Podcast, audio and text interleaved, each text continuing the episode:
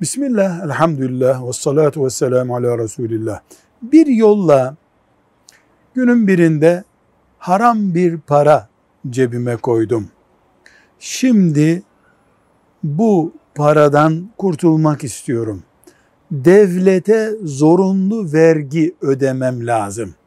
Elimdeki haram parayı, kul hakkı parası değil, haram para. Haram parayı vergiye versem bu günahtan kurtulur muyum? Bu ne demek olur? Sağ cebinden çıkarıp sol cebine çıkarmak demek olur. Bu meleklerin kanacağı bir şey olmaz ki. Melekler kanar mı böyle şeylere? Yani ben vergiyi helal paramla ödeyecektim.